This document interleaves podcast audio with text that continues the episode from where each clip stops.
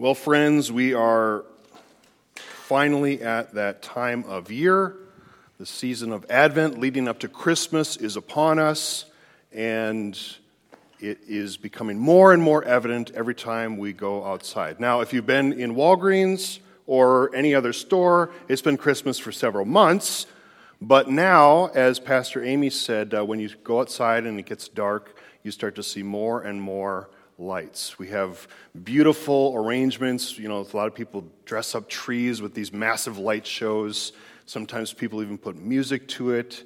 And uh, we took a little tour through our neighborhood last night of just some of the little decorations that were around. This was not in our neighborhood, by the way. That's, yeah, I, I, I don't live in a neighborhood quite like that. But you get the idea. You can go online to any uh, place, and they'll usually have a list of like the best places to go view Christmas lights around. So we see and hear all the evidence of it all around decorations and lights going up, and trees going up, and calendars filling up, and cookies filling us in other ways. And this can be both a wonderful and difficult time for so many reasons. So today we begin our focus on those four key themes once again in the season of Advent leading up to Christmas hope, love, joy, and peace. And these four themes, even though you've heard them before, if you've been in an Advent service before, they're always a good reminder for us. It's like they kind of reset us and help us to zoom in and remember what the reason for Christmas really is. It's so easy to get distracted by everything else going on around us amid the hustle and bustle. So this morning we center ourselves on the first of those themes, the theme of hope.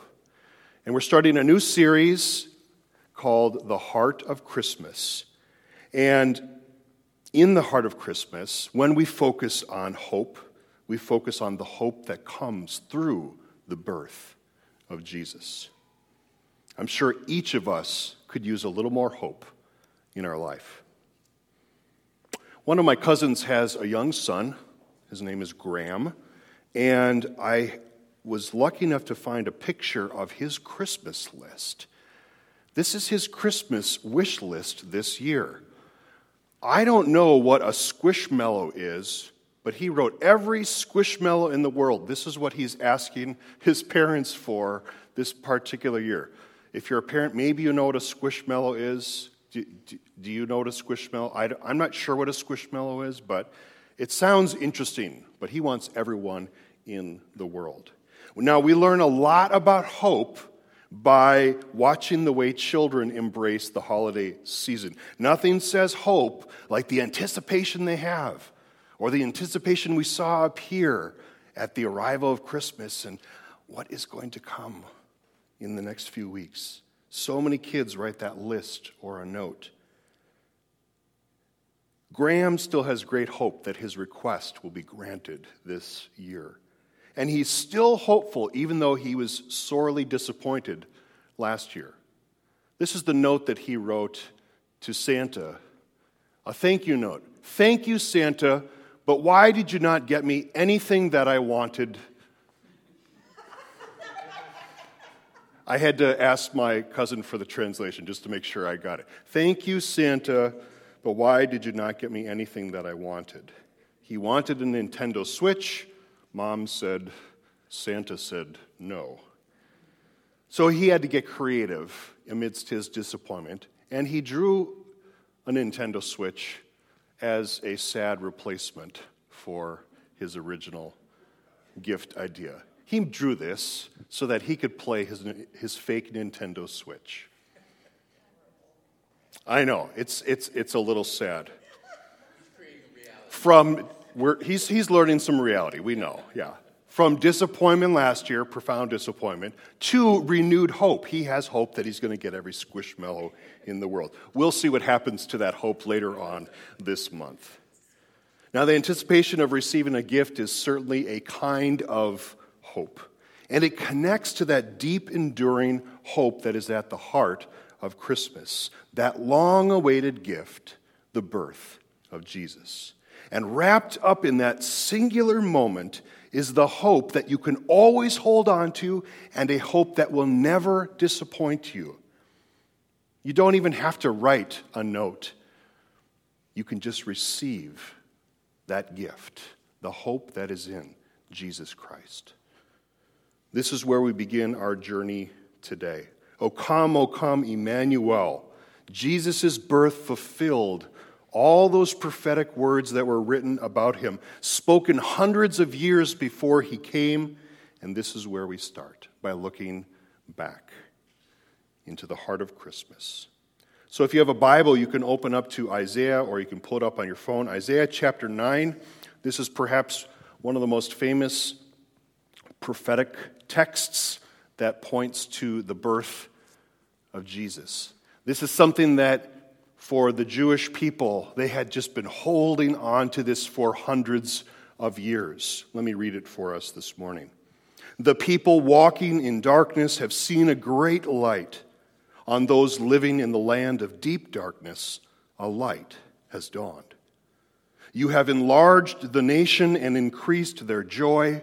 They rejoice before you as people rejoice at the harvest, as warriors rejoice when dividing the plunder. For as in the day of Midian's defeat, you have shattered the yoke that burdens them, the bar across their shoulders, the rod of their oppressor. Every warrior's boot used in battle, and every garment rolled in blood will be destined for burning, will be fuel for the fire. For to us, a child is born. To us a son is given, and the government will be on his shoulders, and he will be called Wonderful Counselor, Mighty God, Everlasting Father, Prince of Peace. Of the greatness of his government and peace, there will be no end. He will reign on David's throne and over his kingdom, establishing and upholding it with justice and righteousness from that time on and forever. The zeal of the Lord Almighty will accomplish this.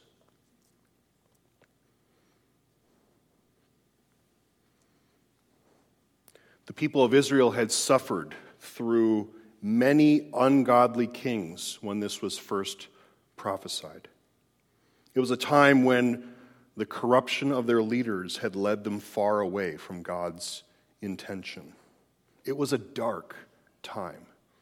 It was hard to live. And Isaiah knew that God would have to do something to bring his people back, to bring actually his nation back. The kingdom was crumbling, and the people needed hope.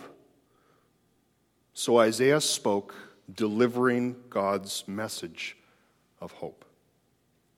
Now, this message of hope was not everything that they hoped for, it included words that were hard to hear as well. In fact, many of Isaiah's words, when he spoke them, were not received well by the people.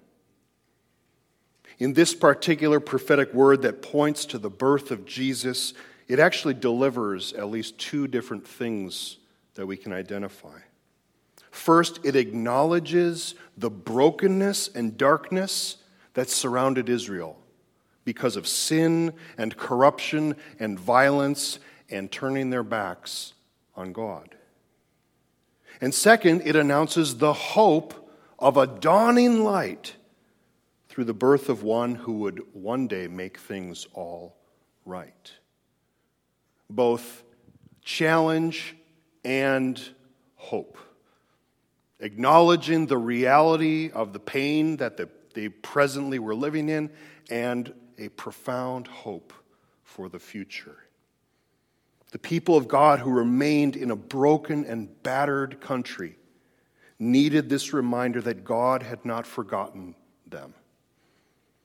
Centuries later, Matthew makes the connection in his gospel to what God promised through Isaiah then and what was happening now. Let me read just a couple of verses. The very next verses after the verse that Pastor Amy read this morning Matthew 1 22 and 23. All this took place to fulfill what the Lord had said through the prophet. The virgin will conceive and give birth to a son, and they will call him Emmanuel, which means God with us. I bet you can imagine what one of the next words that the kids will put on their tree, words for Jesus, will be. When Matthew confirms and affirms what Isaiah had written some 700 and odd years earlier, it was a hard time as well. When God's people were under the yoke of the Roman Empire, and in this particular story, he talks about Joseph and Mary. And he says that there's this young man who is forced to make a very difficult decision. He's not just engaged, but this is more of like a betrothal, like a legally binding contract at this point.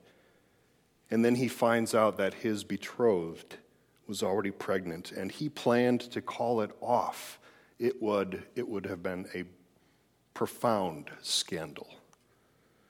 But an angel speaks to him in a dream and tells him to get married because the child was a miracle from the Holy Spirit of God. And that child will be called Emmanuel, God with us. Fulfilling that long ago promise that people had to wait 700 plus years to hear again in that 700 years ago, or that 700 year span from when Isaiah wrote his or delivered his prophecy to the time Matthew recounts what happened at the birth of Jesus, there was a lot of darkness in place. This reminds us that the presence of darkness actually threatens hope. The presence of darkness threatens our hope. Centuries of growing darkness threatened the hope of God's people. Yet, in the midst of the dark, what would happen? A bright light would shine forth. One reason that Christmas resonates in our hearts today is that we too live in a world where darkness and corruption wear us down. We experience war and disease and conflict and oppression we too need that light to push back the darkness, to illuminate the world around us, and to light the way. The birth of Jesus is what fulfilled that hope. The hope that God would push back the darkness and shine his bright light all through the world. For a light to shine, or you to at least be aware of it, there has to be some contrast. The darkness doesn't magically disappear, it's actually still there.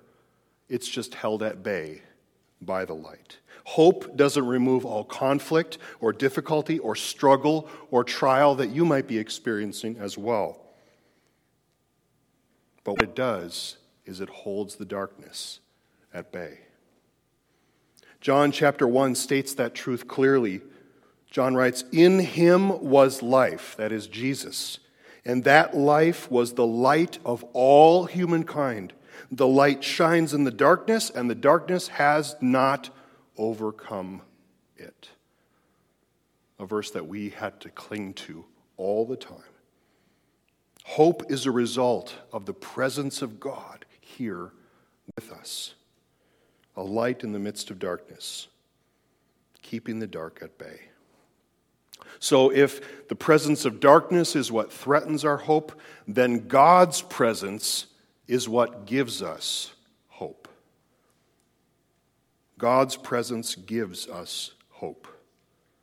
Now, the hope that God offers through his presence, it's not always easy for us to hear this. It often requires us to wait longer than we would like.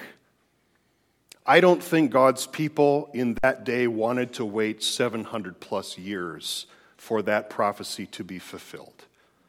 And yet, that's how long it took in that instance.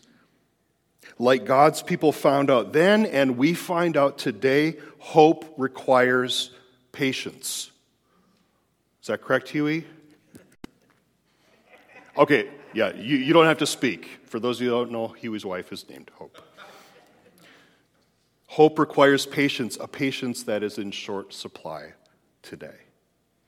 It's hard because we live in a right now world. We want it now. We want it our way. We don't want to wait for anything, which is why these weeks of Advent are so important, my friends. As we wait for the birth of hope into the world, anticipation grows, and it actually makes the gift of hope so much sweeter and worth the wait. You might want to open a gift before Christmas. You might even be tempted to do so. My brother did it one time, and then he put the little uh, note from who it was, he put it right over the part that he ripped open. And he thought my mom wouldn't find out. And not waiting did not turn out very well for him. The rest of us waited, and it was so worth the wait when we opened the gifts that year.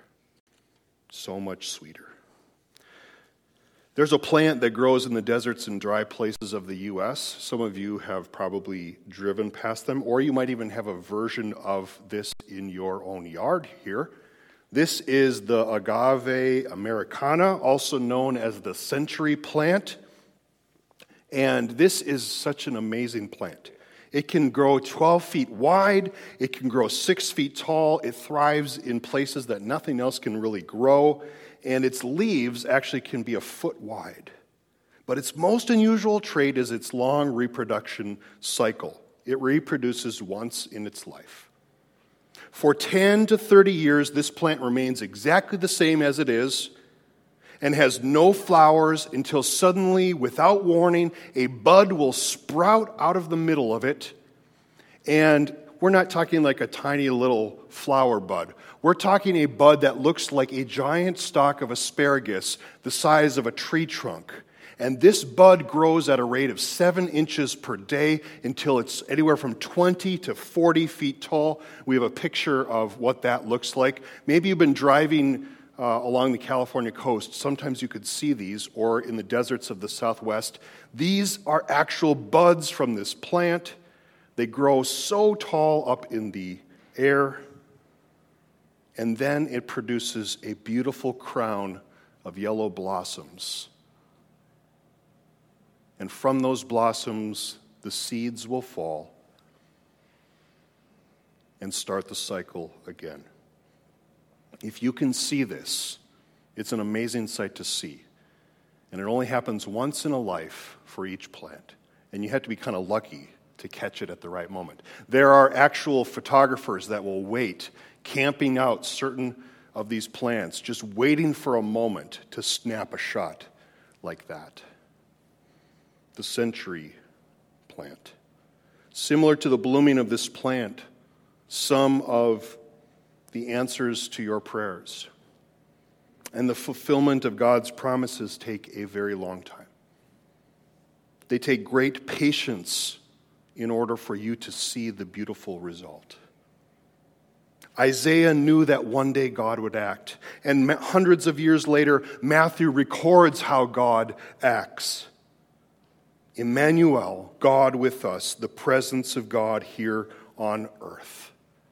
Why do we look to the past and look back at the beginning of this Christmas season?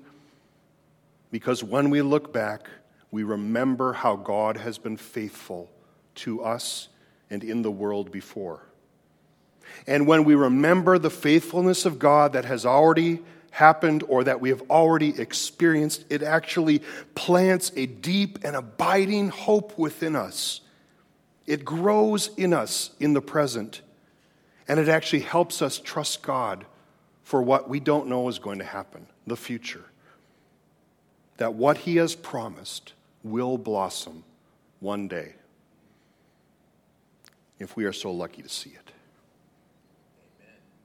Romans 15:4, you know, we just spent a couple weeks in this uh, part of Romans. Romans 15:4 says, "For everything that was written in the past was written to teach us."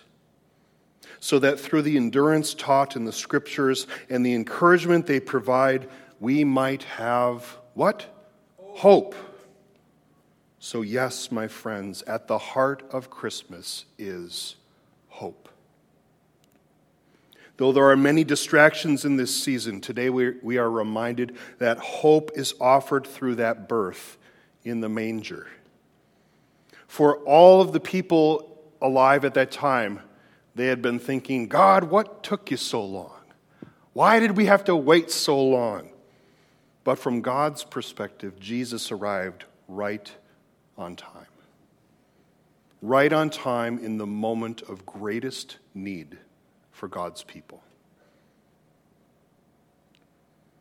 One Christmas, there was an older woman struggling with her first holiday alone since her husband had died a few months earlier of cancer. And the woman felt terribly alone.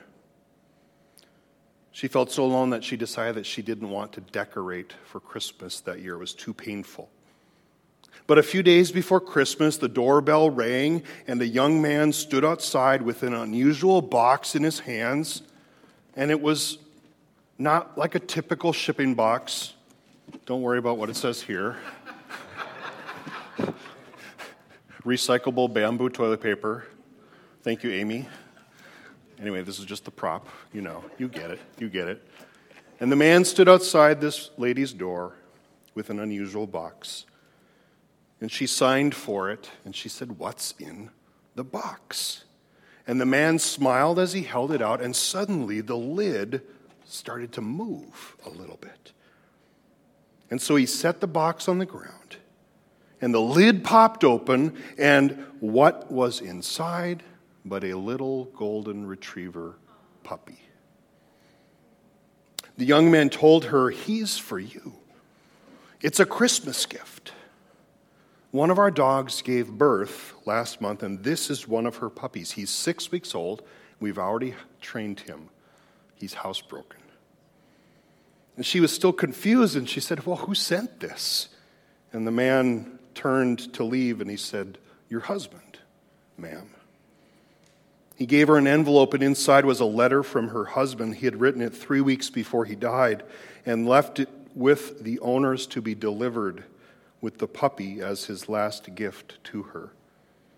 The letter was full of love and encouragement, telling her to be strong and that he would wait for the day when she would join him.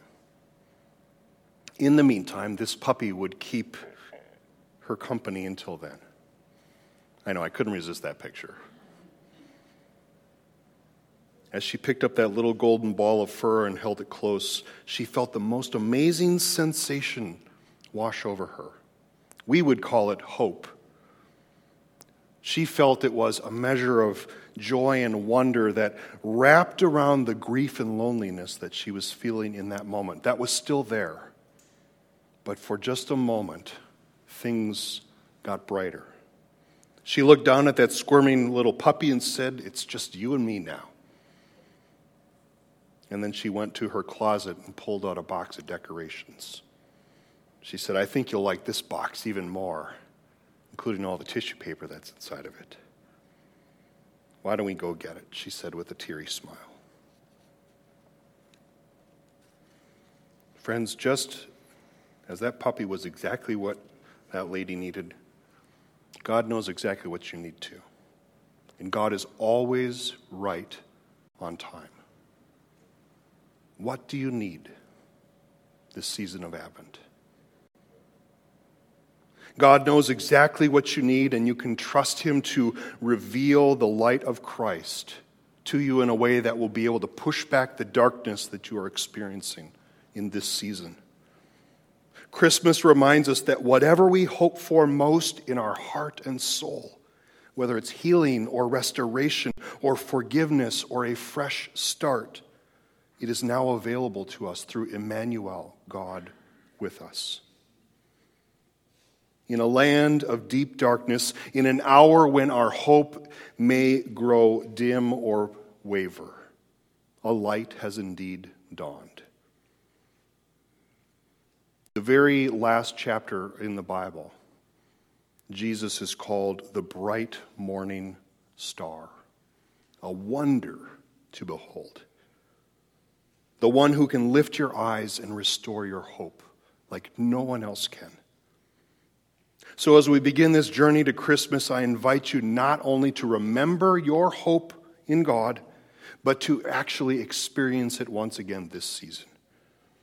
We're going to pray now, and as we do, I want to invite you to offer the Lord the things that weigh you down right now, the burdens that you are experiencing, those things that weigh heavy on your heart. Release it.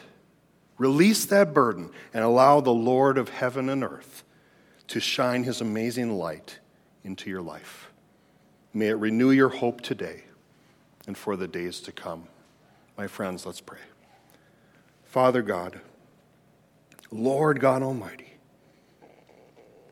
we draw near to your presence this morning because we are in need of hope.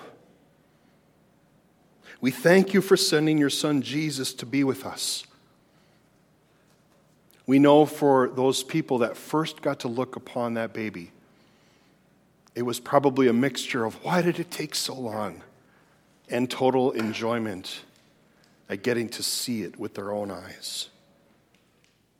God, may the light of His life shine bright and lift our weary heads. Receive the burdens that we offer to you, Lord. They aren't ours or meant you don't mean for us to carry them alone. Help us to trust you, O God, with our very lives. And as we do more and more, we look forward to seeing the fruit of your work in and through us. May what we experience today and in the days to come rejuvenate the hope that we have in you. Lord God Almighty, we give thanks for revealing yourself as you again show us the very heart of Christmas. We offer this prayer in the name of Jesus Christ our Lord. And the church said, Amen.